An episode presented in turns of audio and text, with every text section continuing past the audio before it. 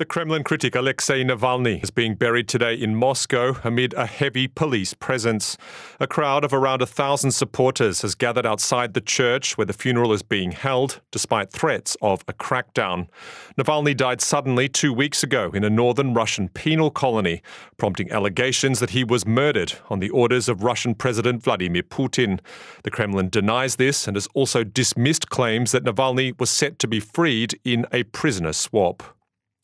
France has backed calls by the United Nations for an independent inquiry into the deaths of dozens of Palestinians who were waiting for an aid delivery in Gaza City. The Hamas run health ministry in Gaza says more than 100 people died after Israeli forces opened fire on the crowd. However, Israel says many were trampled in a rush to secure food. Arab and Muslim countries have condemned Israel, while France's Foreign Minister Stéphane Séjourné described the incident as indefensible and unjustifiable. Jeremy Konyndyk, the president of Refugees International, has joined calls for an immediate ceasefire in Gaza. This did not need to happen and it has to stop. The only way out of this at this point is a ceasefire. There's no other way to address the massive humanitarian needs and the famine that is now getting underway.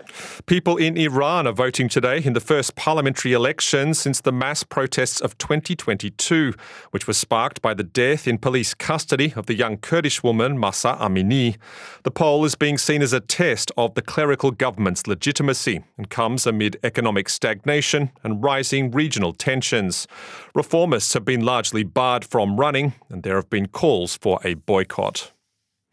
A new WHO study estimates that more than a billion people worldwide are obese. Researchers say obesity is now more common than being underweight, with numbers surging in many low and middle income countries.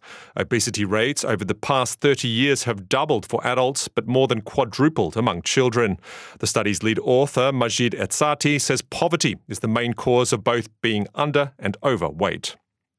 Haiti has been rocked by violence with armed gangs clashing with police in what a leading gang leader says is a battle to topple the government. The unrest comes as Haiti's Prime Minister, Ariel Henry, holds talks in Kenya on the deployment of a UN backed international security mission to tackle lawlessness in Haiti. The veteran British left wing campaigner George Galloway has won a by election in northern England following a campaign dominated by his support for the Palestinians in Gaza. Rochdale, which has a large Muslim population, is traditionally a Labour Party stronghold. However, it's unclear whether its loss points to a wider trend ahead of the UK general election. To the weather now, and overcast conditions have been forecast for this afternoon with rain increasing. Top temperatures will range from 6 to 14 degrees.